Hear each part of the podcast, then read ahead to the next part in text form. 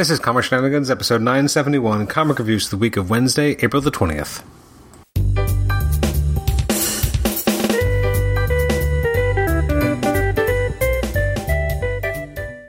Welcome to the Comic Shenanigans podcast. I'm your host, Adam Chapman. This is episode 971. It's our comic reviews uh, episode for the week of Wednesday, April the 20th. I'm 10 days b- behind, but I recorded this on the same day as the previous reviews episode, which means that one I was 17 days behind. So I'm getting better. Uh, let's look at some of the books that came out on the 20th, and then I'll talk about the two books that I'm actually going to talk about in detail today. So we did have new issues of Avengers, Avengers 55. Uh, we have, what else do we have here? Uh, we have Batman the Knight, number four of ten. I do like they're doing a lot of those kind of interesting miniseries with different kind of uh, issue numbers right now, or in terms of how many issues are a part of it. We got Blue and Gold, number eight of eight. Uh, Captain America, number zero. We got Catwoman, Lonely City. Uh, Catwoman, Doctor Strange, Nexus of Nightmares. We got Earth Prime, number two of six. Uh, let's see, we got Hulk, number six. Uh, Nightwing, number 91 uh, which has a great cover, so I have to read that. We got Shang-Chi number 11, Spider Gwen, Gwenverse, uh, or sorry, yeah, Gwenverse uh, number 2, Trial of the Amazons, Wonder Girl, and Wolverine number 20, um, as well as the uh, let's see, Wonder Woman Evolution now, and the two books I'm going to talk about today. First one is Batman Superman World's Finest. Uh, this book is just so much fun. Um, I'm really enjoying it. I mean, if you put Mark Waid on a book, uh, you're going to get the A game, and that's what you're getting here. So you got Mark Waid writing this.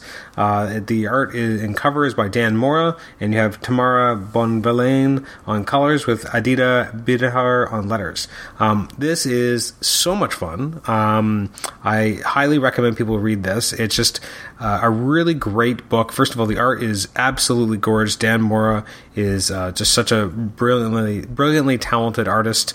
Uh, some great artwork here. Mark Waid telling such a fun story story. Uh, you got the Doom Patrol. Um, you have this new kind of devil character that, that they're going to have to go up against. You have Felix Faust showing up here as Batman and Superman uh, fight him, uh, and also say Billy Batson, which I thought was really smart and clever.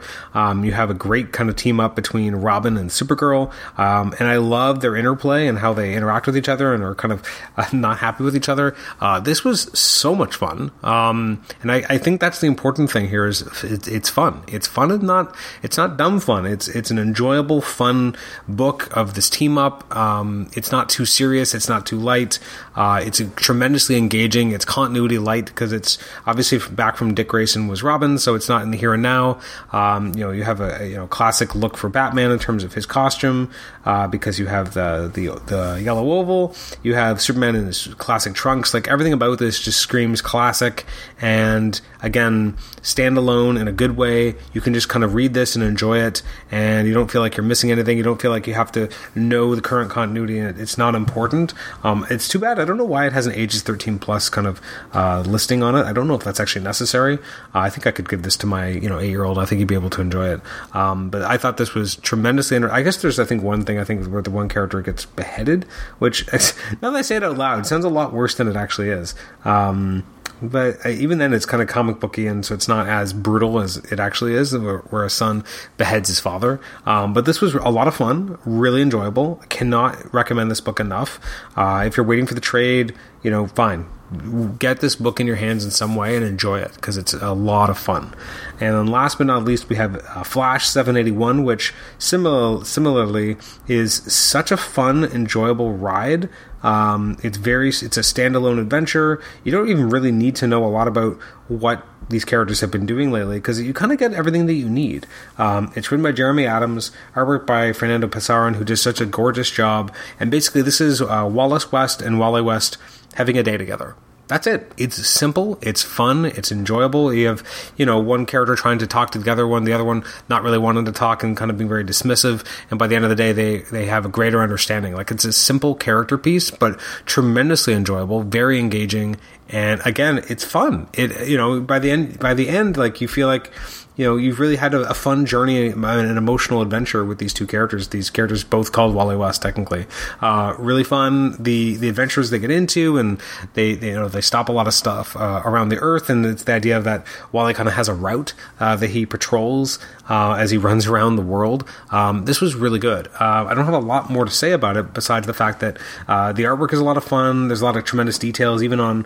I like on the last page where you have all the kind of the Speed Force lightning around them as they run together, and you can kind of see how there's like flames on the on the on the ground um, as they run so fast. This was such an enjoyable read, and it's interesting to me that I don't remember the last time where the the two books or however many books, but however many books I was going to talk about on a reviews podcast were both from DC.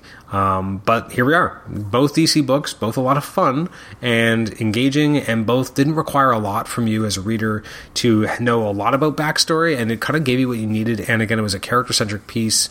This one, obviously, more so than Batman Superman, but it gave you what you needed to go on and was was fun and enjoyable. And you could just read this one flash story, and it gives you everything you need to know about these characters before and after this. Like you can feel that there's tension before, uh, before you know, before this issue starts, that they're not really on the same page, and by the end, you feel like they've really come to an emotional. Um, I don't know what the word is, but they've really come to terms with each other, and I thought it was really engaging and enjoyable. So I cannot recommend these issues enough. They're just such a pleasant read, and so when I'm you know trying to get caught up on things and trying to make sure like oh which books am i going to read for the podcast and i'm really glad i chose these two because they were just so much fun and pleasant and i think more and more i don't want the the you know everything to be super serious. Like i think i did maybe 10 15 years ago and i wanted that sense of tension and suspense. But now i i just like fun. I like i want it to be an enjoyable fun story. And what i will say about both is that it felt like they both gave me a full story especially the flash one but the beginning middle and end.